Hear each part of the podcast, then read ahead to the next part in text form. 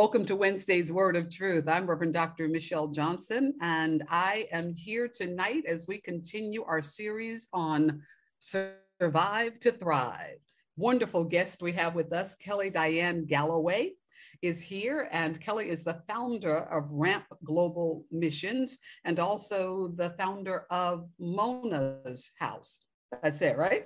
Uh-huh. And we give her an opportunity to share her story, not only her story, but the story of the indi- stories of the individuals whom she comes in contact with on a daily basis. So, Kelly, go ahead, speak your truth.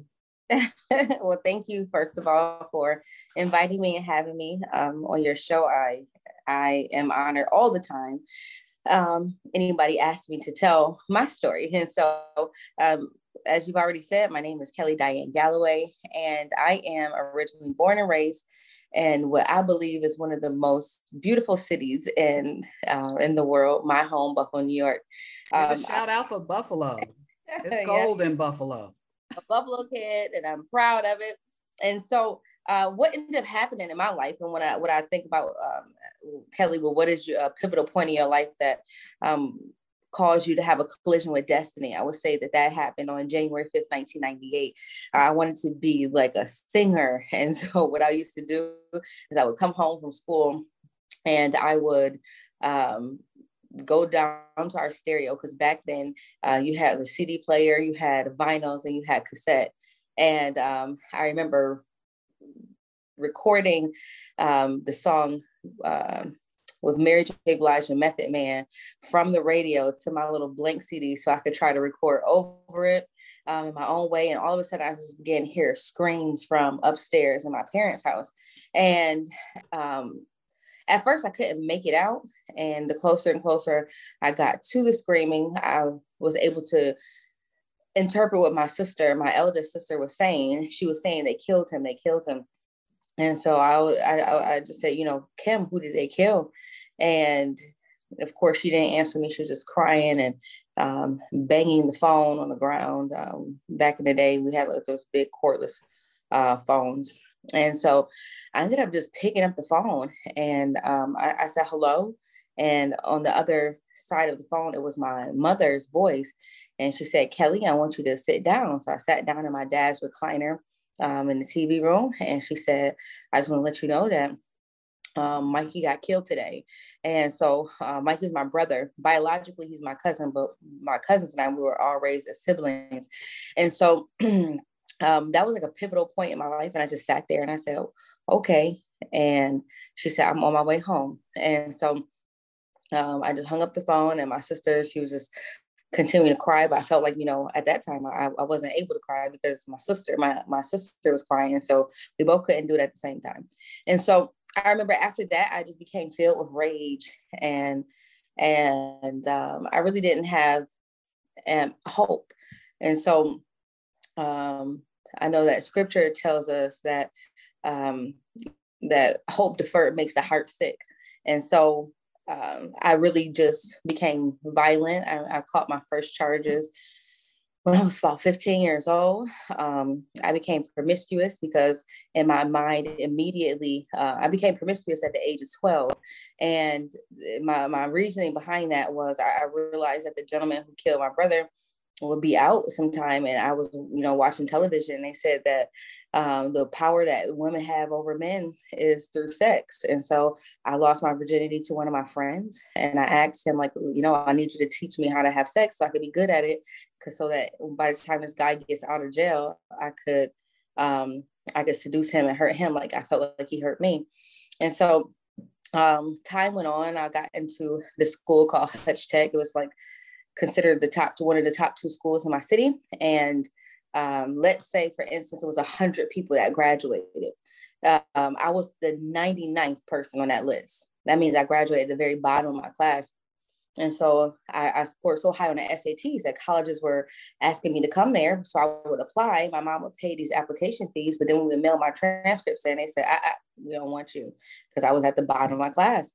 I remember it was a Friday night that um, um, I got a, a application from a college in Lynchburg, Virginia, and, and we're black. And so nine times out of 10, a, a person, a black person that has never heard of the city Lynchburg, Virginia, that's probably not a place that they really want to go to. We try to stay away from anything with the word lynch in it. Um, but I learned that that's not why it was called that. But that Friday night, I got that application, and on the top of it, it said fee waived. And for me, that that that was you know, automatic because now I don't have to ask my mom for 150 or 250 dollar check to pay for an application fee, knowing that I might not get in. And so they wanted an essay I wrote about my brother Mikey, and then I mailed the application off on a Friday, on a Saturday. Mail doesn't run on a Sunday. On a Tuesday, I got an acceptance letter to Liberty University, and at the top of it, it said God has a blueprint for your life. Now, see, I was raised in the church, and my family we had to start serving at the age of three. That means we had to serve the unhoused. I worked in the, the church, uh, the church bookstore. I worked in the kitchen. I worked in a clothing closet. Um, worked in Ronald McDonald House and a plethora of other places. My parents were always about equal opportunity for um, all people and serving God's people, whether they believe the same faith as you or not. That we're called to uh, a service to God and to man. And so I got down to Lynchburg, Virginia, and honestly, I just had a collision with destiny. Lord, um, I, I, decided that I really wanted to live for God at that point, and um, I became a part of a church plant called the Ramp Church International, and it was really a group of radical college students. We were all poor. um, I mean, we would go to each other's houses just for dinner, and um, I remember 40 people joined the church that first day, and and we just had to keep moving out of buildings because we kept growing so rapidly and to now uh, we actually god blessed us to be able to purchase the first liberty university uh, which is a piece of land that they used to say that black people couldn't even go and enter into. Um, and, and, we now own you know the school and the, the, the, church and we do a lot of community work there. And um, and now we've been able to you know launch churches around the united states but it was about a decade ago i felt like God was calling me to the nations, um, more specifically the 1040 window, which is latitude and longitude. Um, and it, it, it, in that window, it is what people describe as the most unreached parts of the world um, for Jesus Christ. And so initially I went there, I, I, went on the mission field, I moved to um, the country, India, and we started a children's home there. So we have about 100 children there. Then I, I went and moved to Nepal, 217 children there. Then I moved to um, Guatemala, and uh, we were blessed with some land from a family that I taught English to when I was in the United States. So I moved to a small village um, in Guatemala called Fray Bartolome de las Casas, and we built there too. And then we started working also in Guatemala City around the garbage dump. Um, this past year, we opened another facility in Sao Paulo, Brazil. And in the midst of the pandemic, we opened a school in Pakistan. And so um, that's just my international work. But one, one thing that happened during this time span, about maybe around 2016, I was living in a city called Thessaloniki, Greece to work for, at the time, the world's largest anti trafficking organization called A21. What a powerful and dynamic woman by the name of Christine Caine. And it was this girl in the house that uh, she was a volunteer from the United States, just like myself. And um, she said, Kelly, aren't you from Buffalo? And I said, yeah. And she said, Buffalo doesn't have a place for human trafficking victims. And I was like, what? yes, we do. And remind you, I hadn't even been living in Buffalo at this time. I had went to college in Lynchburg, Virginia, and I stayed there. And after that, I moved overseas. Mm-hmm. And so I was naturally defensive because I don't like when people talk about my hometown. like, and so I said, yes, we do. And so she showed me the, the website. She showed me the documentation that we use to find out where there are open beds specifically for human trafficking victims with trauma informed um, staff and indeed, there was nothing in my hometown. In fact, there was the closest restoration home specifically for human trafficking victims where I'm from would be New York City um, in the state of New York, but in closest, uh, closer in distance would be Pennsylvania. And so um, I remember flying home from India that, that um, summer, this organization called the Links brought me there and I spoke it. I said, listen, I'm going to open the first restoration home for women who've been victimized by human trafficking. It's not going to be a safe house. It's not going to be a shelter. It's going to be a restoration home because I want to build a place where women could come in as victims, be transformed into survivors. But by the time they leave, they're overcomers because I believe that survivorship is just a part of our process of deliverance. And when the women leave our home, um, they're going to be both contributing and functioning members of society. And this is not going to be a place where uh, women are okay with just um, being alive, but they'll be able to thrive. And the reason why we call our women overcomers is because what used to have power over them, they now have power and authority over it. And um, we want to move people out of survivorship because to, to just survive means I just want to live till tomorrow. I'm just trying not to die. And I want to push them to a point where, um, um, not push them, but I believe that like my calling in life is a midwife. So if you're pregnant with something, like I'm gifted and anointed with strategy um, to be able to help you pull what's in you out of you. And that transcends markets, industries, and, and, and, a plethora of, of different occupational choices that people make. Oh, and so, okay, pa- pause right there for me. I just want to say, wow. That's all. Because I can keep going. I mean, I I am just I mean, just blown away. Once again, in your journey, however your life journey has been, I'm not even going to ask you your age because black don't crack. So, um, so yet you have taken, God has taken mm-hmm. tragedy mm-hmm. and turned it into who and whom you are and who and where you're impacting right now. So I want to back up just a minute because mm-hmm. I always I always want to see where the switch shifted, where that the the season changed. Can you it, can you pinpoint it, yeah. and I love it when you say you had a a, a destiny. What, what's the phrase that you use? Say it again. I had a collision with destiny. A collision with destiny. Now, yeah. I'm going to tell you right up front, I'm going to use that. Okay, okay. I'm going to give you credit for it, but I'm sure okay. not going to use it. where, where was that? And you and you you used the, the term, the phrase twice. So there may be, and I, I do believe that there are, are are multiple new births, okay, in our uh, in this current incarnations. And so so it doesn't surprise surprise me if there perhaps were multiple collisions with destiny, but I know that there are two seasons, two times that you've mentioned this. But which one was the first? Well, see, um, so when I left Buffalo, it, I had so many people tell me that I was never going to be anything. I'll be pregnant by the time I was 16. And when you and, left Buffalo, were you headed towards LA? To no, to college. To, I know. see, I have friends. I have friends from Lynchburg, the Lynchburg area and they call it LA. They say they're from LA. Mm, I don't know why. yeah, that's what they say. So you were headed towards the Lynchburg area, okay? And um, and and I had that in the back of my mind. Be, it, some of them was like my friends' parents, and you know, I was getting in trouble a lot. You know, I was you know full of rage and and and violence. But my my father, I didn't want to disappoint my dad. So when I found out that I was getting that I got accepted to college, like I, I had a conversation with my dad, and I, and I said, listen, like I'm to be different when I get down there. Like I'm not to blow it this time. And um, and and I, I I meant that. So when I went down to Lynchburg, Virginia, I wasn't even there a week, and I cussed this girl out. I mean, it was a girl from DC, and she just she kept calling me young, young, like they vernacular. And I'm just like, I don't know who you're talking to. And then and so um I remember the RAs knocking on the door because you're not allowed to cuss there. And they said, you know, who was cussing? And, I, and, and, you know, I said me. And they were like, okay, we just, please don't do that, but we have to write you up. So they gave you something called a reprimand and it caught, and my parents had to pay $250. So after that, I was done cursing.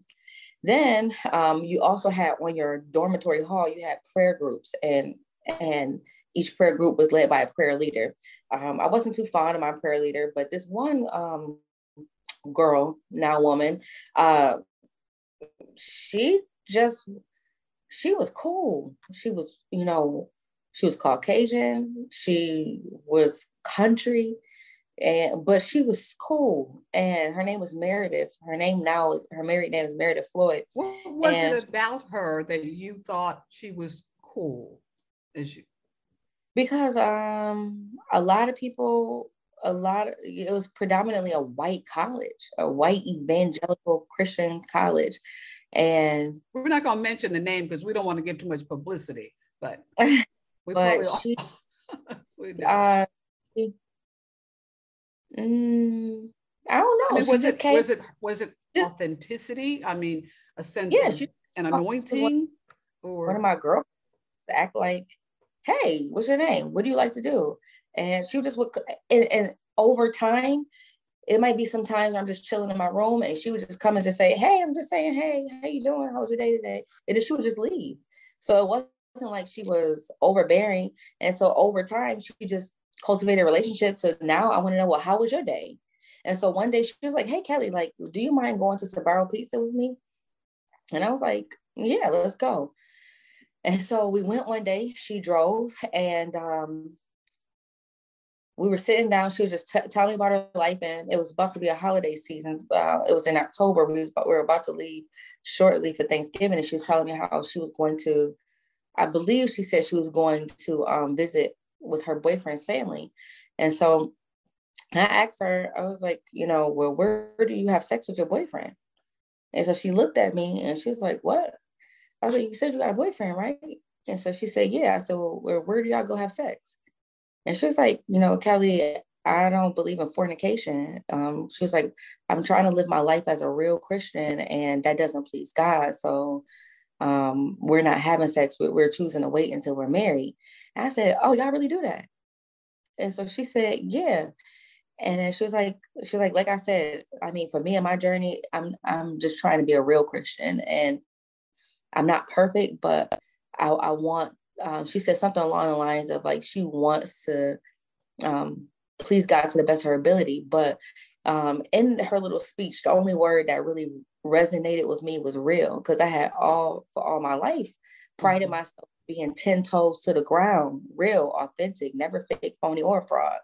And so I was like, well, I want to be real too. So what I realized is that, yeah, I did believe in God, but I, I hadn't yet allowed myself to be discipled into the ways, uh, into a lifestyle that was pleasing.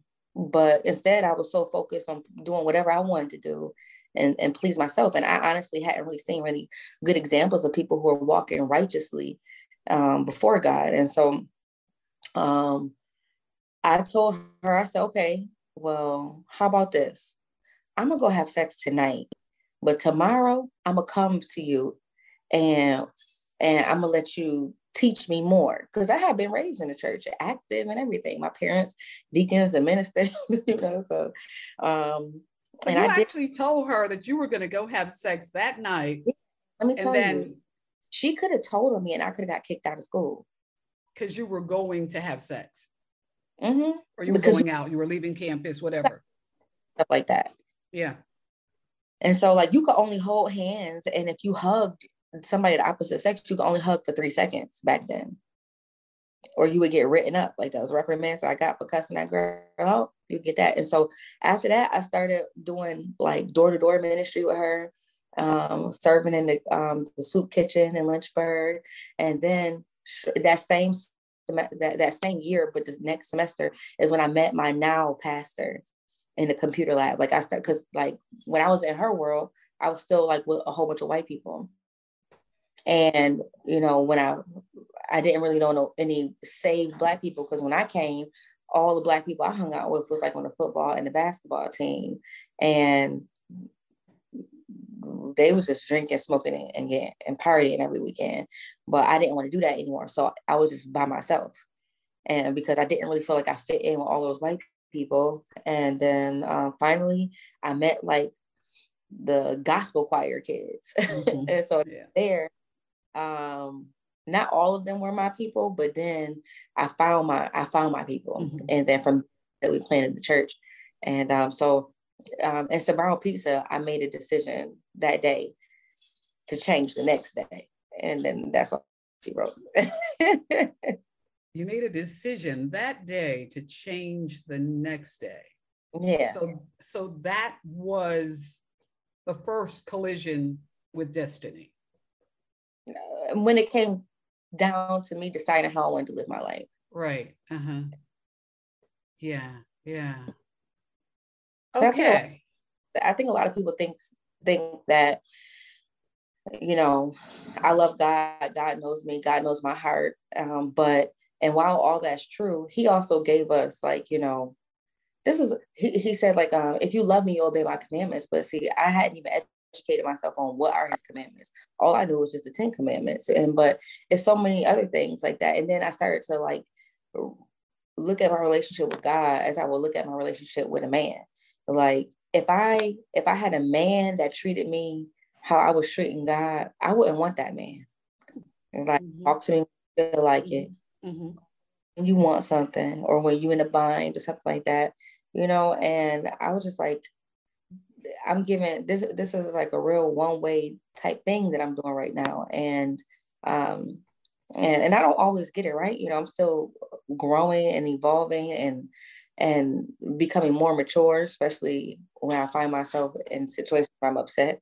you know, like uh, allowing the Lord to um, um, uh, defend me. sometimes, sometimes I, you know, I want to clap back so bad sometimes, but in some don't even have to do with me. It's me on social media reading other people's stuff. Like I want to be like, you know, but mm-hmm. just learning yeah. how to be. So um I just said that to say like, you know, this this walk with God is is is is you always in pursuit of, of more. And, and and so I just decided and I, am very intentional about growing my relationship with him. Mm-hmm. And, yeah yeah i call it i call it god's way god's will and god's wisdom mm. and and it, it seems to me that in you have captured or probably even uh, broadened the the realness or the authenticity of uh, that you that you saw in in the woman that you eventually had the conversation with Sbarro and, and Sbarro, and you guys are still you're still friends. Mm-hmm. And so my thing is, I think, and let me just this is where I go to my kind of analytical place. I think you saw yourself in her.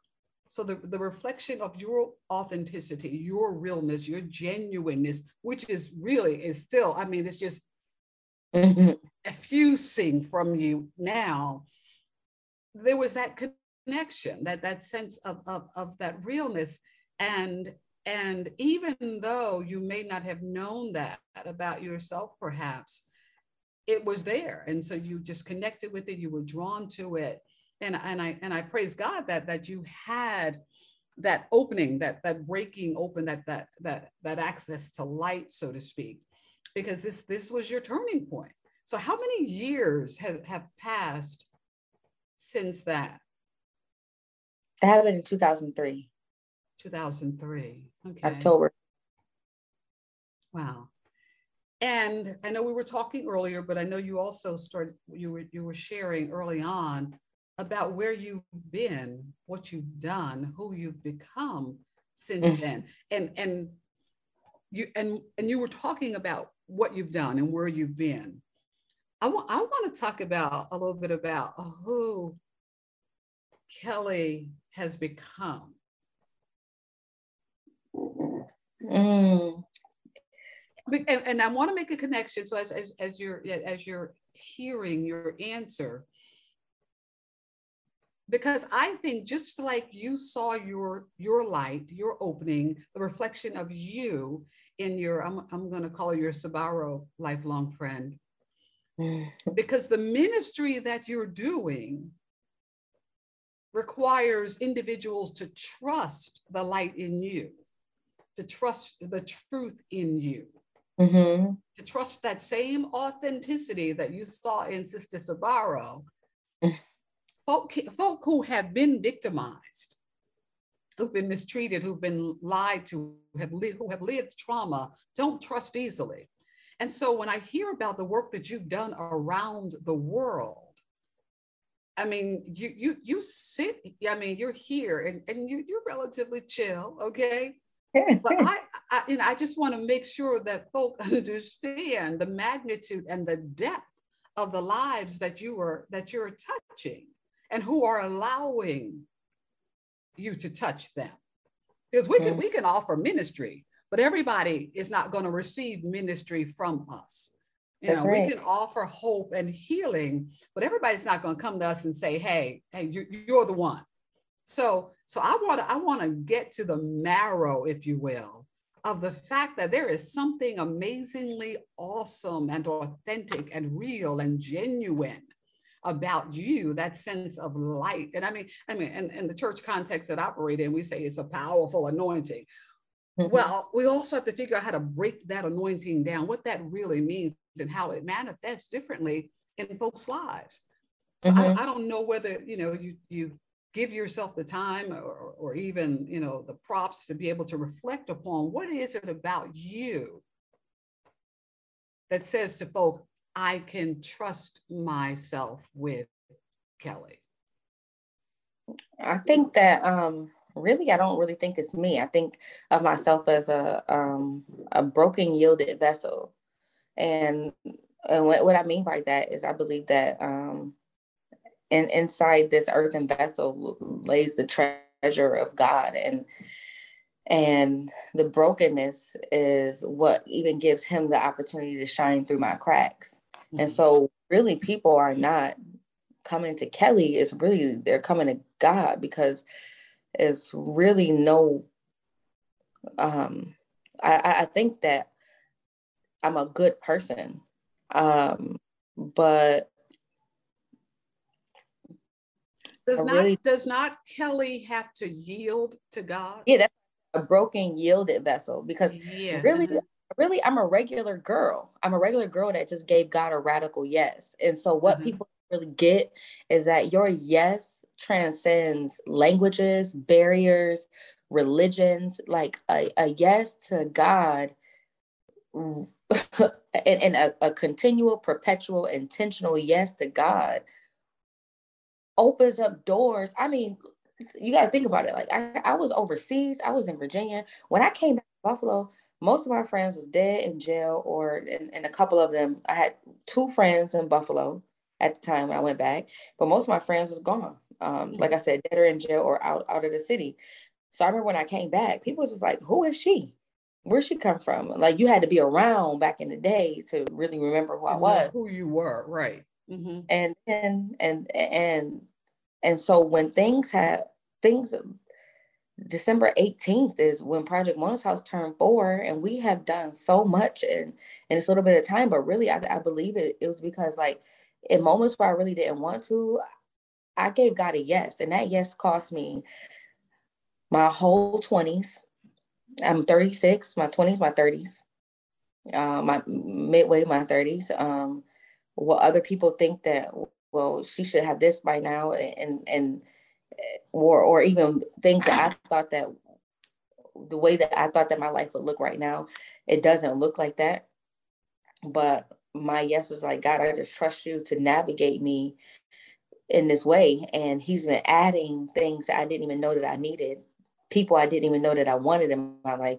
Like he's been adding all those things to me because I sought him first. And so like I believe that he uses people he of course he used me and and and who you see is my personalities but my personality since i was a kid. I'm a lot kinder and more patient and more mature and i believe that comes with um um growing up in, in christ because you know age does not dictate maturity at all. right yeah.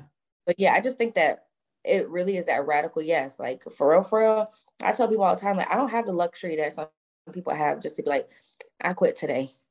I'm not going to show up today. Like right. every day I decide to show up. And and you're right, people don't have to allow me into their lives to serve them. Mm-hmm. I look at it as here, I'm here to help you. No, I'm here to serve you and, and partner with you. Like I come in agreement with with God. Well, I come in agreement with what God spoke over your life. So really I'm working with you. Like we're mm-hmm. partners and so mm, people don't want other humans to lord over them. And I don't want to lord over people. I'm just like, listen, do you believe you have a destiny? Do you believe you called to more than where you are right now? Do you believe that tomorrow will be better than today and two days from now will be better than tomorrow? Do you believe that you already survived 100% of your worst days? Well, do you believe and trust the fact that God has gifted me with strategy. Can I help you? Will you allow me to, to, to serve you and help you get to where to get from point B to Z? Because you just even having this conversation with me is you going from A to B. Now just allow me to partner with you on your journey from B to Z to the end because like we have to operate in a finisher's anointing. And so I don't know. I, I believe that that hope that say, God say that again. We have to operate in a finisher's anointing. Finisher's anointing. Got to stop starting stuff and not finishing it. I want to hear about some of those stories, some of those journeys. Okay. Well, um, lately I've been into film, and so um, I learned about human trafficking in a modern day sense um, through a, a movie called Taken. Now, I know a lot of your listeners and a lot of people have seen that movie. Mm-hmm. And I want to make it known that that movie is highly dramatized for Hollywood. Um, mm-hmm. But there are still some things that you will see that are truth um, and, and some people's lived experiences that are sprinkled throughout um, movies like that.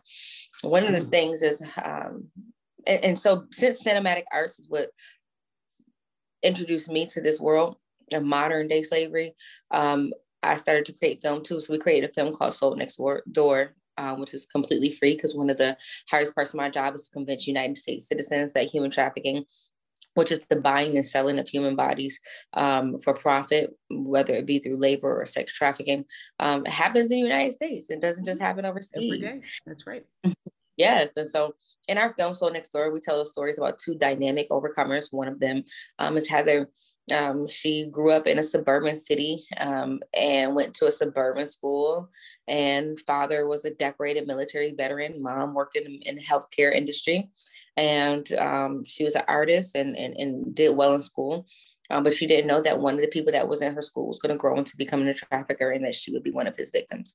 Well, I remember when I walked into um, Erie County Medical Center and I saw her for the first time. Um, I never saw a case that bad in the United States. Um, her jaw was not attached to her face, so she had to go have uh, reconstructive surgery. Um, she had a, a, bullet from a pellet gun, you know, right here at the top of her forehead. Um, her back was cut up like the back of Jesus. Um, she was set on fire um, with burns in between her legs. She was bony because they withdrew nutrients from her, uh, withheld nutrients from her. Um, she had marks all over her just from being tied down and taped up. And um, and when she came to us, she still had this bright light on the inside of her. She, I remember the first day I, I came to her room, she's asked me, you know, do you think that maybe the nurses can give me some paper? And when she started, when she got the paper, she just started drawing her hand and her foot. And I noticed immediately, like, oh, wow, she's like a really advanced artist. And so I partnered with some people in my community in Western New York and they began to mentor her and give her jobs where she could um, get paid just for being an artist. And then we helped her launch her first business um, where she got to sell her own art and made thousands of dollars from it. Um, she completed our program and moved out her own as a functioning contributing member society. She's in college right now. She has her own place. She doesn't need to depend on anybody else um, for for anything um, like food, clothing, and shelter and vehicles. She she worked hard to achieve goals, just to have updated ID, just to get her permit to actually go to driving school and pass and get her driver's license.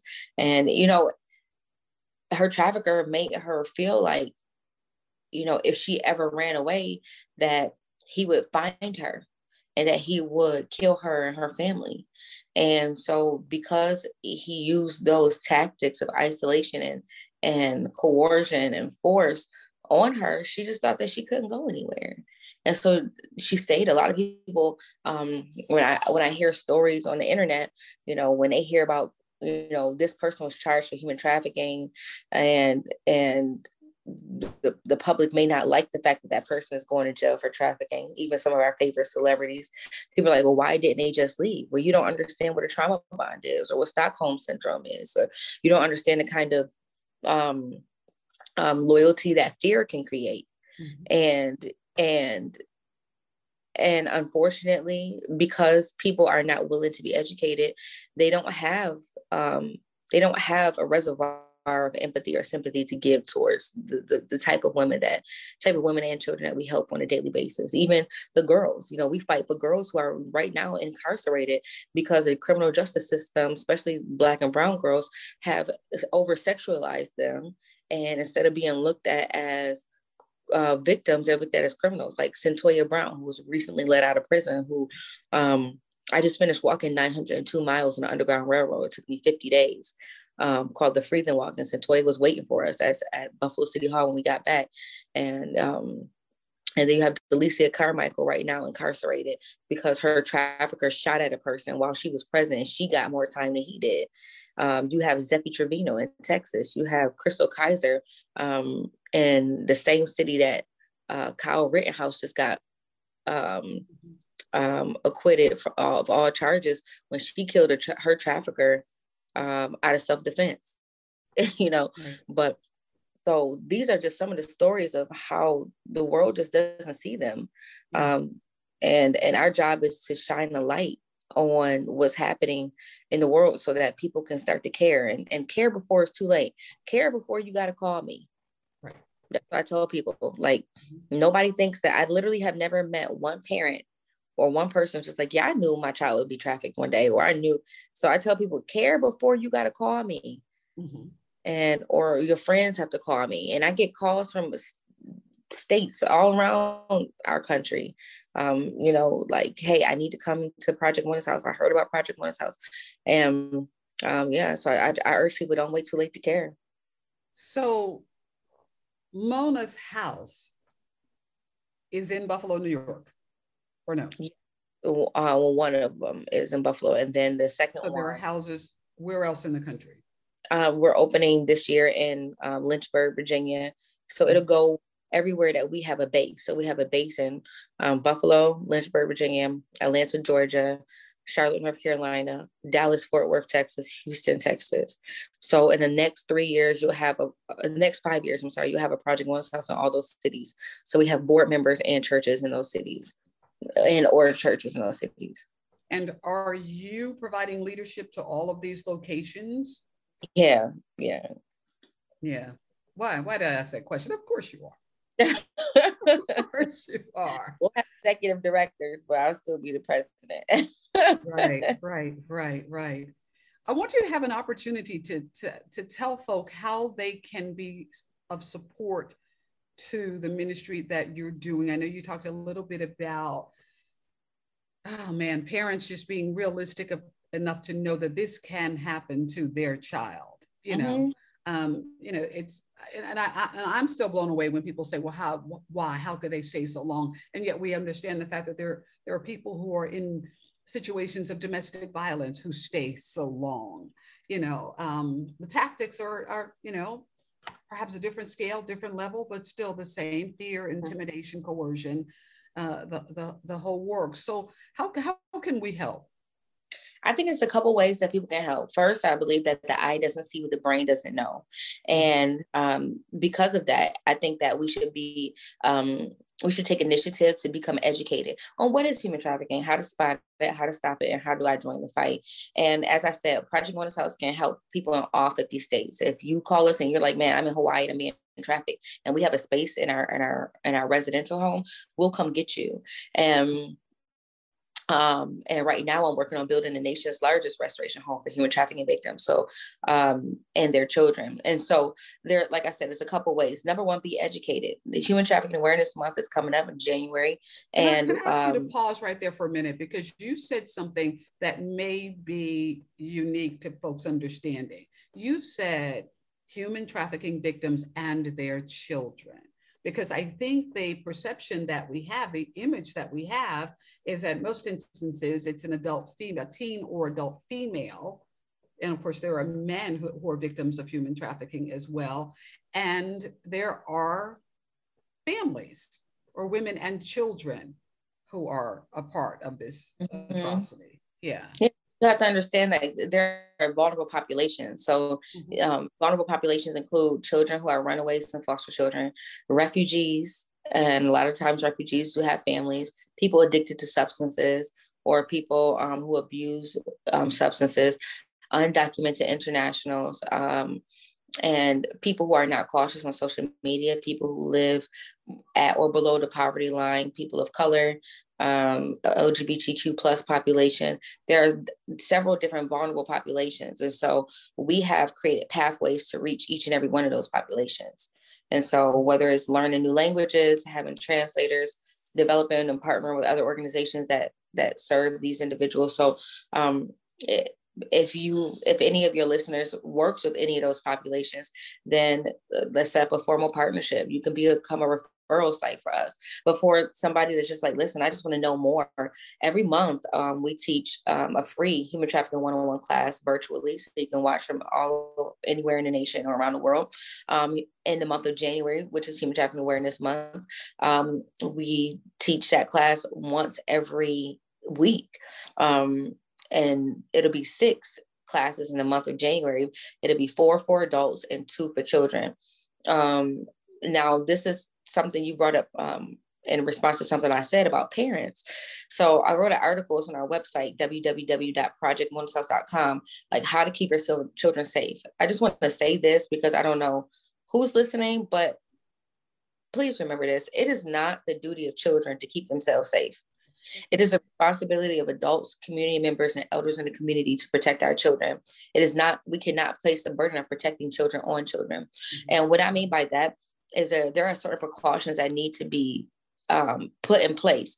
Anytime your child has an electronic device, and there is not a software on there to control what they're watching, what they're viewing, you are putting your child in danger. Two weeks ago, a, a top Sony executive was caught soliciting a 15 year old boy for sex through a PlayStation, through, through that gaming system. And so you might let your kids sit in front of this gaming system all the time. Somebody can go, uh, if you go on my website and, and look up that article, it's right there on the homepage.